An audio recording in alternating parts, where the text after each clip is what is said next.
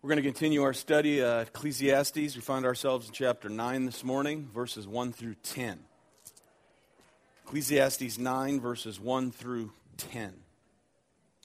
Verse 1 But all this I laid to heart, examining it all, how the righteous and the wise and their deeds are in the hand of God. Whether it's love or hate, man does not know.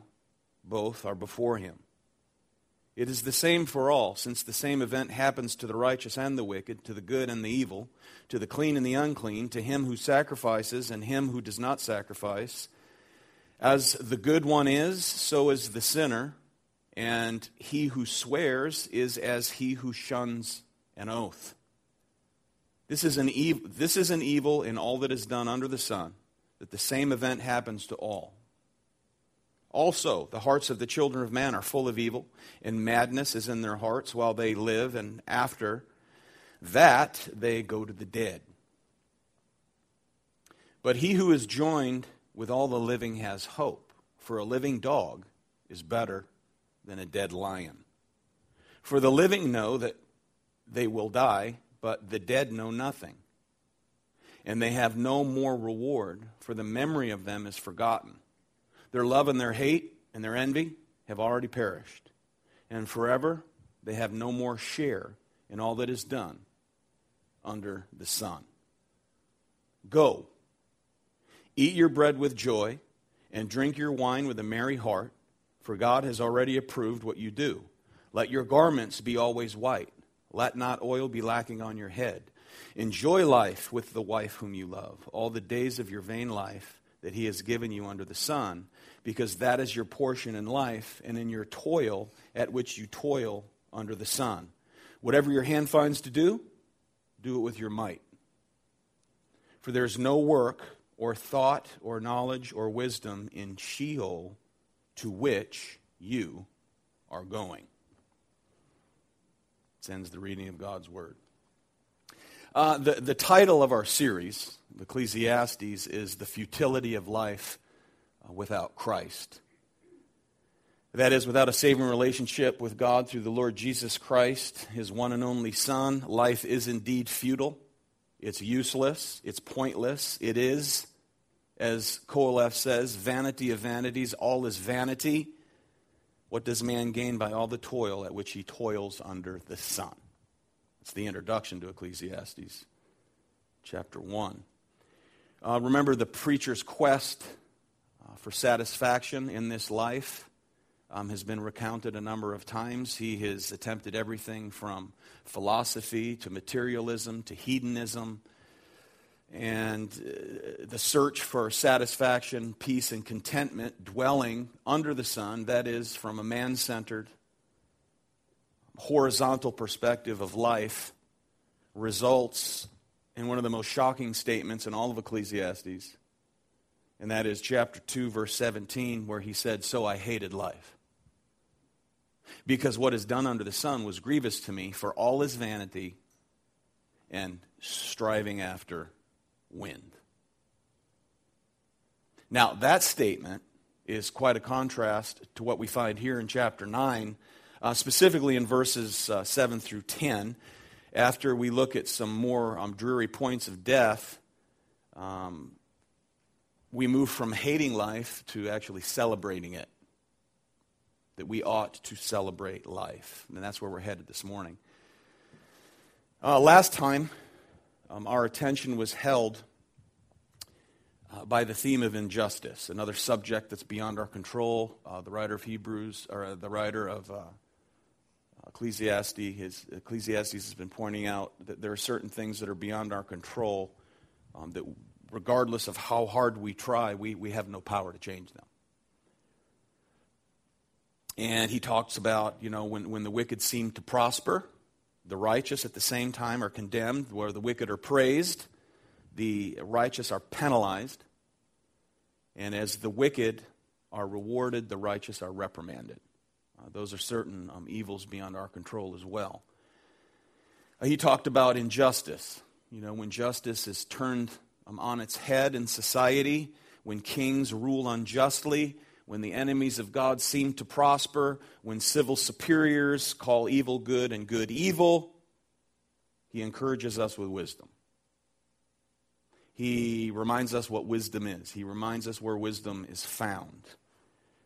And then, building upon that argument, that is the injustices of life and uh, circumstances beyond our control, um, he talks about uh, the inevitability of death.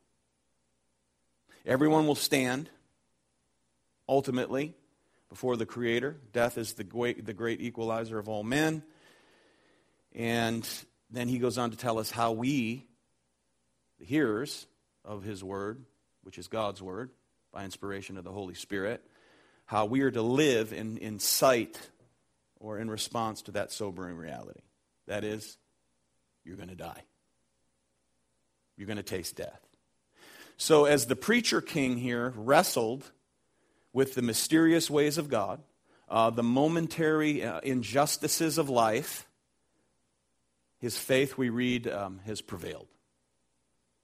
And that's affirmed by his trust um, in the sovereignty of God. And we see it right there in verse 1. Notice, but all this I said, all this I laid to heart, rather. I examined it all, how the righteous and the wise and their deeds are in the hand of God. So there you have a clear declaration of sovereignty and the victory of faith. Victory of faith in overcoming all of these injustices, all of these mysteries, is to understand that it's all in the hand of God. He's sovereign over it all. So, in context to the many injustices of life, uh, the preacher leaves God's people in his hands. And then in verse 1b, notice whether it's love or hate, man does not know. Both are before him. So, never losing his grip on the sovereignty of God, the preacher knows our fate is in God's hand. Yet, however, although everything is in the hand of God, the question is here, is God's hand for us or against us? Context, suffering of life, mysteries of life, and so on. And here he says whether it's the love of God or the hate of God, man doesn't know. So love has to do with acceptance, hate has to do with rejection. Uh, an example would be, you know, uh, Jacob I have loved, Esau I have hated. Jacob I have accepted, Esau I have rejected. Now, again, Qoheleth uh, is writing before the cross. So, in the midst of this struggle to understand um, sovereign God and what he's doing um, in this life by way of his providence from, from a finite, limited, fixed position uh, what he says here um, regarding trying to discern the mind of God and the suffering of man, um, it's difficult to know whether or not or how the circumstances um, that we presently experience are the result of his favor or his rejection, that is, of his love or his hate. And the point is this that outward circumstances, that is, ultimately death to all, doesn't always tell the truth of the matter. Not all suffering is a response to God's, you know, punishment or justice. Um, God alone, in other words, knows the reasoning for our sufferings. So he's leaving that in the hand of God. All these injustices of life are in the sovereign hand of God, worked out by way of his providence. Uh, whether it's due to his love or his hate, we'll leave it to God because man cannot know. And again, with the cross and Christ coming, um, such love in suffering is shown most greatly in the coming of our Lord Jesus Christ. Favor is shown most greatly in the coming of our Lord Jesus Christ. He, the Son of His love, came to earth and suffered unlike any one of us will ever suffer. And we who are in Christ are in the Son of His love. So ultimately, for us, this side of the cross, we know that all things work together for the good of those who are in Christ, though it's a mystery to us perhaps at the time. But, you know, from his point of view and in his time, he, he was trusting in God's sovereignty, God's providence, whether it was a result of God's uh, justice or his love, whatever the case, it's in God's hand. That's his point. Now, verses 2 and 3 uh, repeat, notice the same fate. That is, death comes to all. Jesus said, While men live, God sends rain on the just and the unjust. He makes his sun rise on the evil and on the good. So, no matter who we are, how well we live, our time on earth will end in death. That's Qoheleth's point. You know, there's a bumper sticker I read about. I didn't see the bumper sticker, but I read about it. Somebody was quoting it. It says this Eat well, stay fit, and die anyway. man's, in other words, man's greatest enemy, death, captures all. All men will die, unless you're here when Christ comes back and you're caught up. So, comparing life to death, the, the preacher now uh, repeats this very memorable proverb. Notice verse 4. But he who is joined with all the living has hope, for a living dog is better than a dead lion. Uh, in the ancient Near East, um, dogs were vile creatures, dogs were disgusting creatures. Um, they were scavenger, you know, street roaming flea bags. Filthy and repulsive. It's kind of like we would think of rats. Sorry, dog lovers. So think about that vile creature, a flea bitten bag of bones, compared to a lion, right? King of the animal world. Okay, and in this time is the royal insignia of the house of David, the lion of the tribe of Judah. He says his point is that a living, vile dog is better even than a dead lion. That's his point. In other words, living is better than dying. So a dog here isn't viewed as your nice little lapdog pet. A dog that's alive, scavenger mutt, can respond in a way that's impossible for a mighty, the mighty king of the jungle, because he's dead. Living, he says, is better than dying. And then verses 5 through 6 pro- provide us uh, more detail here about the dead. The living are ignorant. They have no more reward. They have no idea as to what's happening on earth. Because once they die, they stand before the judgment of God. The dead don't have knowledge anymore of God's judgment. What they have is the reality of it. So, earthly knowledge, all opportunity, in other words, has passed. All opportunity and the knowledge we have down here, knowing that we will stand before our Creator, is gone, and for the dead, it's now a reality. Judgment for all eternity is dependent upon what we do here. Once we're dead, the opportunity is gone.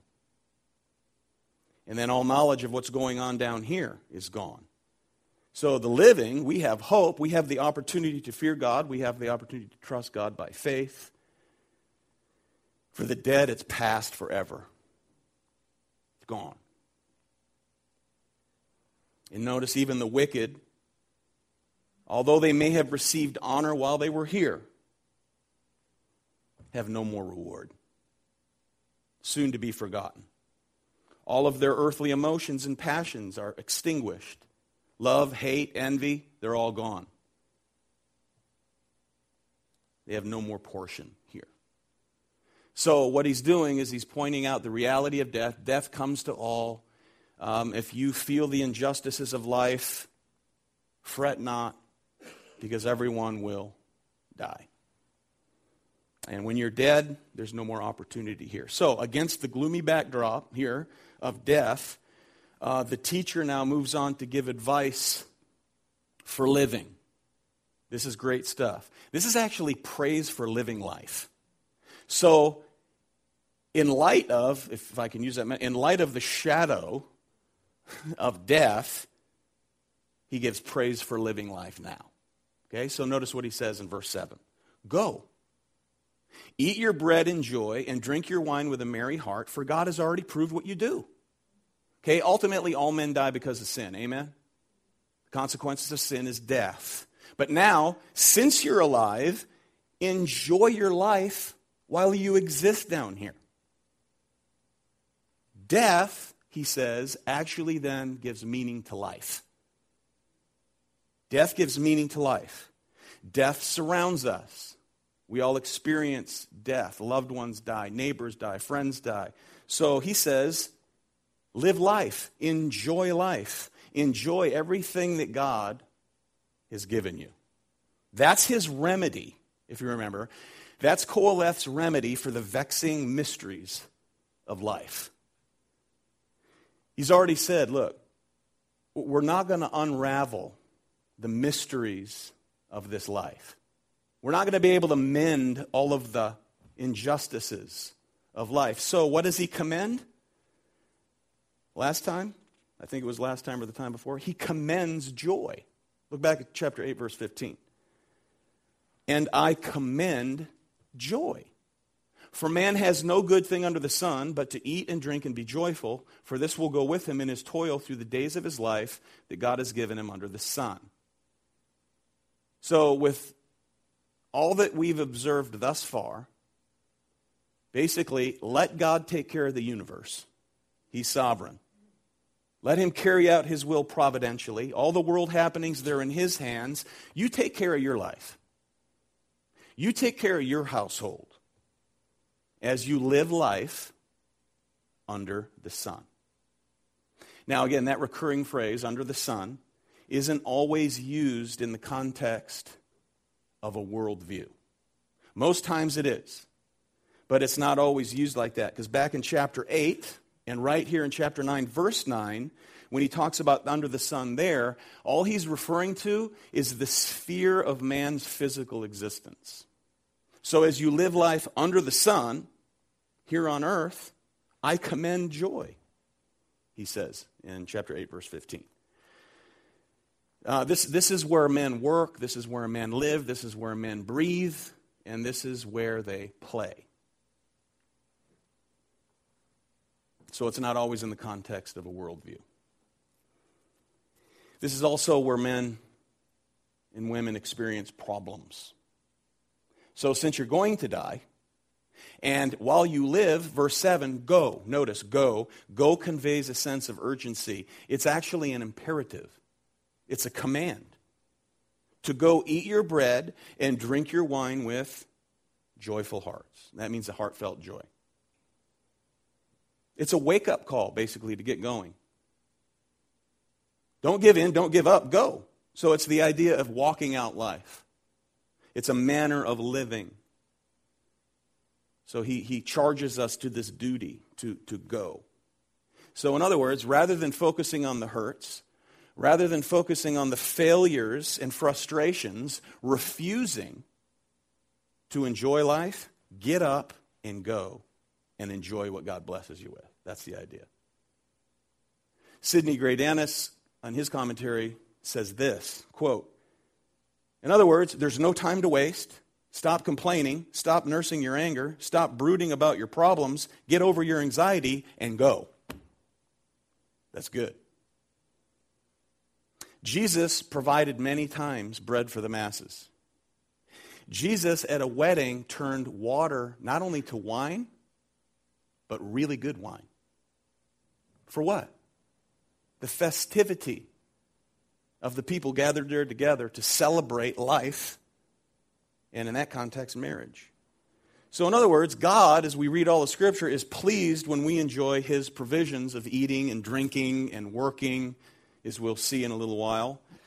Enjoy them as the blessings of God in the midst of the shadow of death and things that are beyond our control. So, God, he says, has richly given us, as we look at all of Scripture, he's richly given us all things to enjoy. Now, this isn't a materialistic perspective, it's a spiritual perspective. Look at Psalm 104 13. From your lofty abode, you water the mountains, The earth is satisfied with the fruit of your work. You cause the grass to grow for the livestock and plants for man to cultivate, that he may bring forth food from the earth, and wine to gladden the heart of man, oil to make his face shine, and bread to strengthen man's heart. Sweet, isn't it? So, in other words, in, in the days that are good, because we've already learned in chapter 3 there's a season for what? Everything mourning, suffering, dancing, rejoicing, and so on. In the days that are good, enjoy days of feasting, enjoy days of celebration. He's not saying go get drunk and do drugs, right? After all, all things come from the earth, man. you know, like the stoners say. He's not saying throw off all restraint.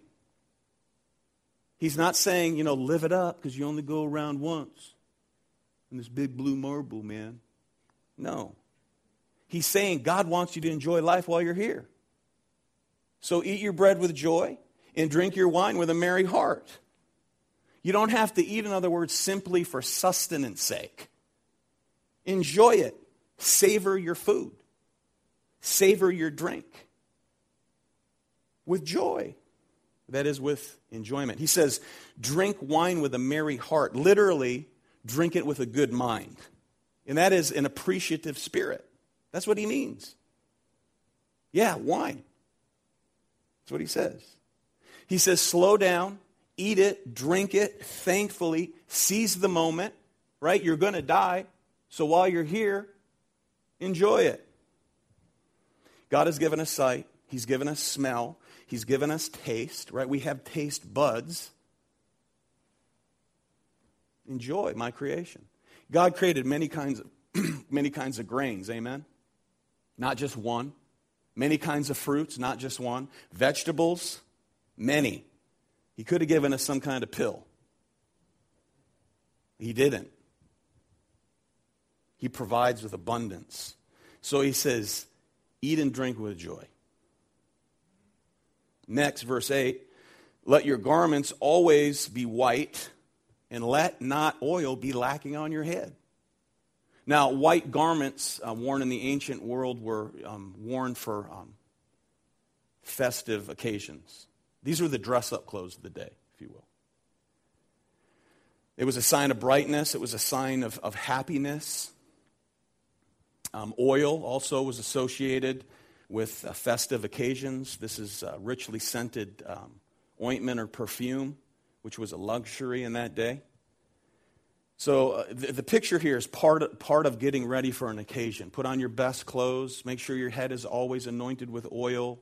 It is to look good and smell good. This is what he says. Let your garments be white.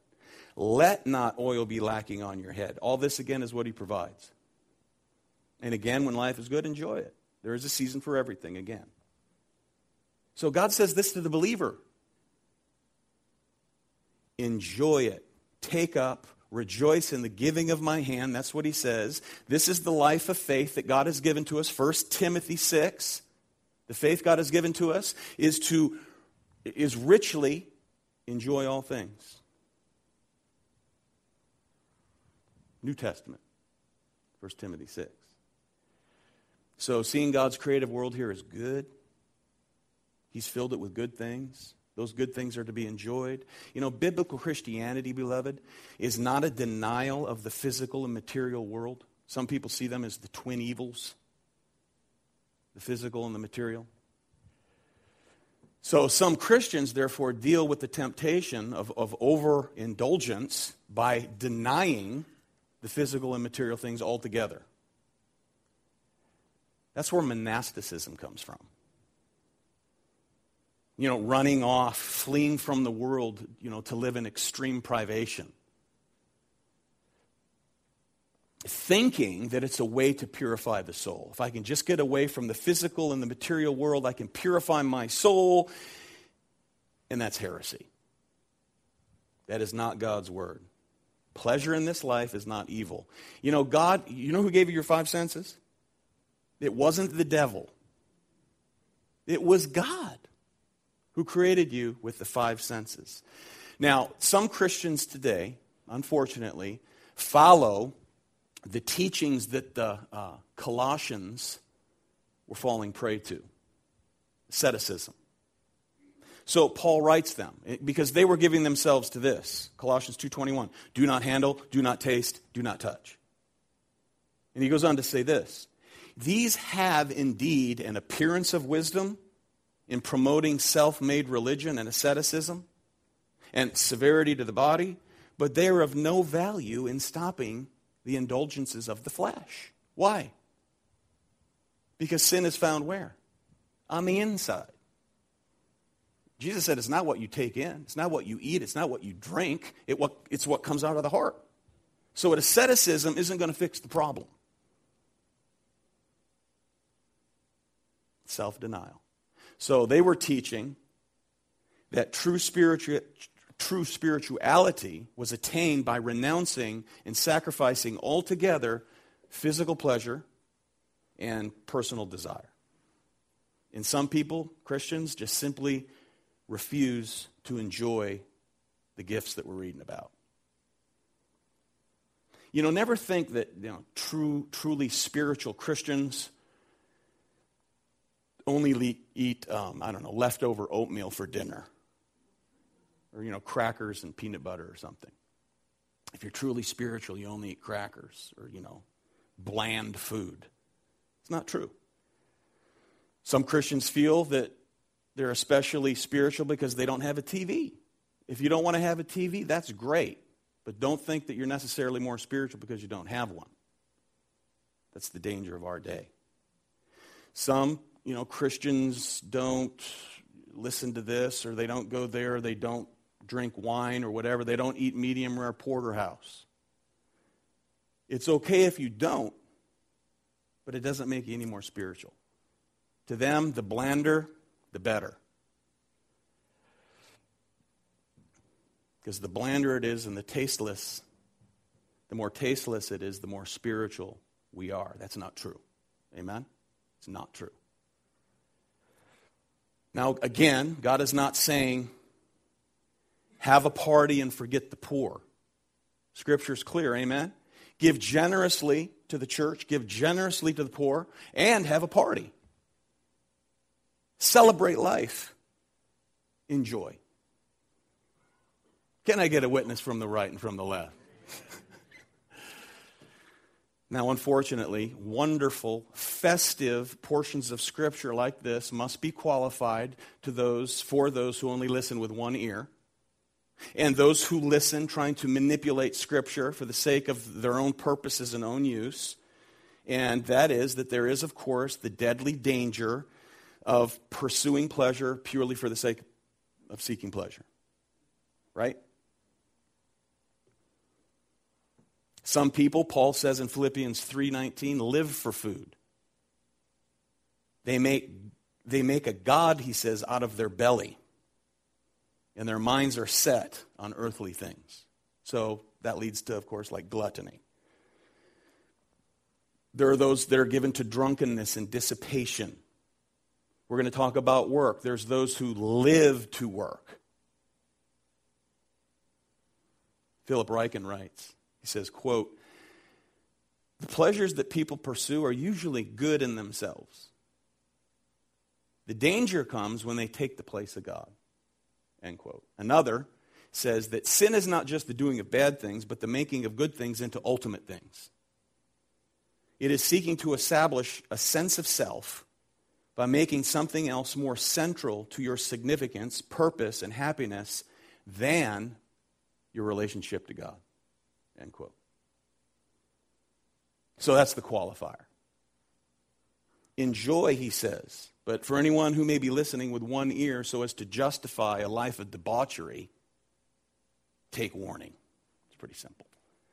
Notice next another enjoyment of life and that's for those who are married. The preacher king continues uh, with the pleasures of life here and now in verse 9. He says, Enjoy life with the wife whom you love, all the days of your vain life that he has given you under the sun, because that is your portion in life and in your toil at which you toil under the sun.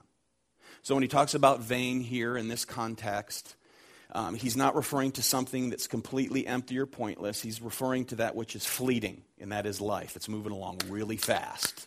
So enjoy your spouse. Enjoy. Be aware your days are numbered, he says.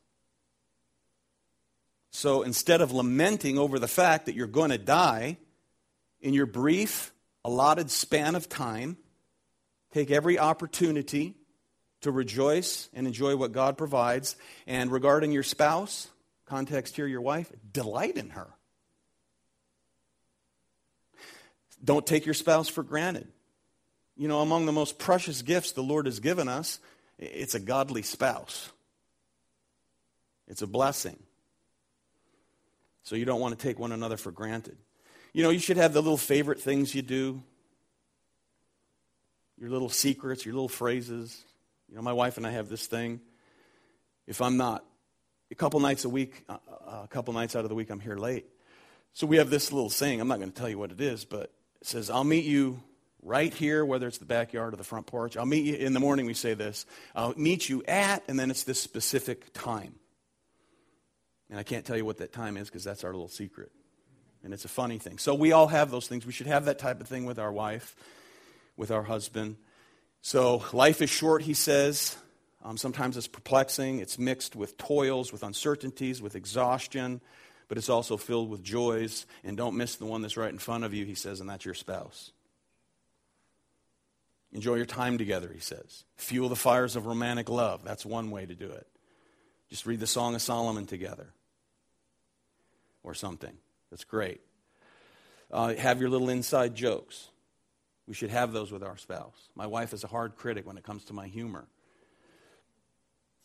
And she gives me courtesy laughs now and again, but I really enjoy it when I can, when I can make her belly laugh. It's very rare. My friend actually calls my wife old poker face because she's a hard because we both have silly jokes that we do and she never really laughs at them so she he calls her poker face the joy is that when you can make her laugh, if I can make her laugh joyfully without courtesy, then it makes my day. Now, all that said, uh, it's understandable that, that some of God's people have a very difficult marriage. Perhaps they're married to an unbeliever. And marriage is actually one of your greatest trials in life. Okay? God knows that. And He provides mercy for that, He provides grace for that. But speaking for the majority of Christians, the case should be that you enjoy your spouse. Amen? Enjoy your wife, enjoy your husband. And uh, for most people who have children who are grown and gone, you really know how fleeting life is. Amen? You blink and they're gone. It's amazing. My grandson is with us this week. I'm looking at him run around. It looks like my son when he was that age. I can't even believe my son has grown and has his own. I can't believe it. That's, how, that's what he's talking about. Life is fleeting. A good wife, a godly husband, it's a gift of the Lord. Notice what Solomon says in Proverbs 19 House and wealth are inherited from fathers, but a prudent wife, a prudent wife is from the Lord. So our time here is short, Qoheleth says. Enjoy it all the days of your vain life that he has given you under the sun, because that is your portion in life and in your toil at which you toil under the sun. So, life with all its hardships, he says, enjoy your food, enjoy your drink, enjoy festive occasions, enjoy your marriage. And then finally, the last point is um, diligence, the diligence that life requires. Verse 10. Whatever your hand finds to do, do it with your might, for there's no work or thought or knowledge or wisdom in Sheol to which you're going. Okay, heaven's not on earth yet. Amen? It's not on earth yet. It will be one day. But our work, while we're here, it does matter to God. And he says, whatever it is you do, do it with all your might. And life will yield satisfaction to those who are diligent. Those who are diligent, there'll be a sense of satisfaction. The slothful, they're never satisfied. Lazy, never satisfied. So notice he says, whatever. Okay? Whatever your hand. That is, whatever set before you, that which is assigned to you at the moment, do it with all your strength. That's what he says. So, whatever your hand finds, find means to arrive at something. It's probably better here to think of it as whatever God's providence sets before you in this moment of time, do it with all your strength. Do your best at what He sets before you. Whether it's good, whether it's bad, whether it's easy, whether it's difficult, desirable, undesirable, because not all work is desirable. Put all your strength into it, he says. So he calls us to do our best with our God given ability. Amen? For the glory of God. If you're a homemaker, homemakers, do it with all your strength. If you're a cook, if you're a carpenter, if you're a lawyer, a mechanic, or a minister, do your work. Whatever it is you put your hand to, do it with all your might. And it's for the glory of God. Another enjoyment of life. Every changed diaper, ladies, a lot of moms here, every changed diaper is an act of love. Amen, moms? An act of love. If you're a carpenter, every pounded nail is for the glory of God. You do a good job, not a half job. Every conversation at work is part of our calling as Christians to be and serve for the glory of God. It doesn't necessarily mean you're always preaching the gospel, it just means your conversations are glorifying to God, whatever we do. So, doing a job well, it's not a capitalistic philosophy, it's the will of God. Do it well. Paul says in 1 Corinthians 10, verse 31 whether we eat, whether we drink, whatever we do, do all for the glory of God. Now, and you should know this by now, we do not believe in Scripture does not teach that you're more spiritual, that you're more godly, or you're more significant if you're a pastor or a missionary or a professional theologian. Those are great callings, but it doesn't make you any more spiritual than a mom changing diapers at home and taking care of her kids. Amen? Period. You just don't find it. I think some people who are in those positions perhaps think they are, and it's not true. Not true. God calls people in a variety of ways. And whatever it is, we're to do it, he says, with all our might cooking, cleaning, painting, planning. Those are all professional calls in this life to be positioned for the glory of God. Notice what Paul says to uh, the Colossians again in chapter 3. He says, Slaves, obey in everything those who are your earthly masters, not by way of eye service as people pleasers, but with sincerity of heart, fearing the Lord.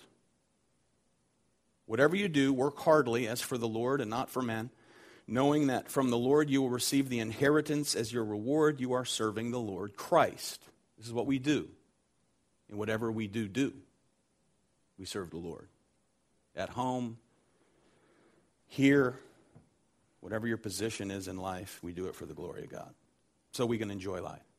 Uh, there's a very strong um, doctrine of diligent work found in the New Testament in 1 Thessalonians chapter 3 verses 6 through 13, which we don't have look, time to look at.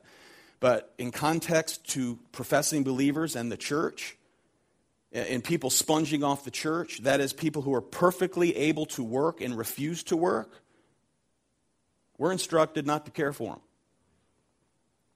If they're lazy and incompetent, don't care for them because if you don't work, Paul says, you don't what? Eat. Matthew Henry said this Harvest days are busy days, and we must make hay while the sun shines. Okay, you're going to die. There's no work or thought or knowledge of wisdom in Sheol to which you're going. Okay? Sheol here is not a denial of the afterlife. It, it simply stands for the realm of the dead. The Old Testament stands for the realm of the dead. The Bible speaks nothing of purgatory. Okay, so it's not purgatory. Wasted hours in this life, we will stand accountable for. We will stand. So, Sheol most often simply refers to the grave. That's where we're going. We're going to the grave. You're going to die. It's the common fate of all humanity. That's the preacher king's point. So he says, good and evil alike, all people, they're going to the grave.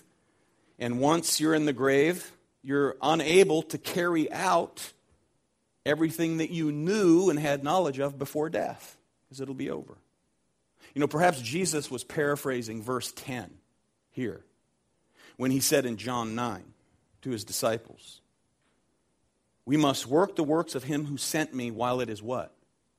Day. Night is coming when no one can work. And as long as I'm in the world, I am the light of the world. There's a lot going on there, but basically, all in all, it's the, you know, the same purpose with this verse is in mind. You can only do it while you're here. So do it well. Do it well. Work was instituted by God before the fall, and God called it all what? Good. It's very good. So it's very good reason to believe that work will be part of uh, the afterlife here in the new heaven and the new earth, some, some form of work. And the only form of work that will cease is calling lost people to repent and believe in the gospel. So work is not a curse. Amen? Now, we, we work by the sweat of our brow. That's part of the curse. But work itself is not a curse. So he says, do it well. Say, so now to conclude, two minutes. All of the good things mentioned here in Ecclesiastes 9 of living life symbolize for us the gifts of God, His grace in Jesus Christ. Okay, so think of this. He gives us our daily bread. Not only that, He's the bread of life. He gives us our daily bread.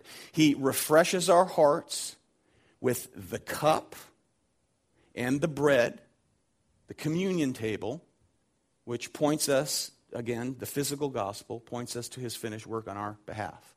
The scripture says he's anointed our heads with the oil of the Holy Spirit. The Holy Spirit.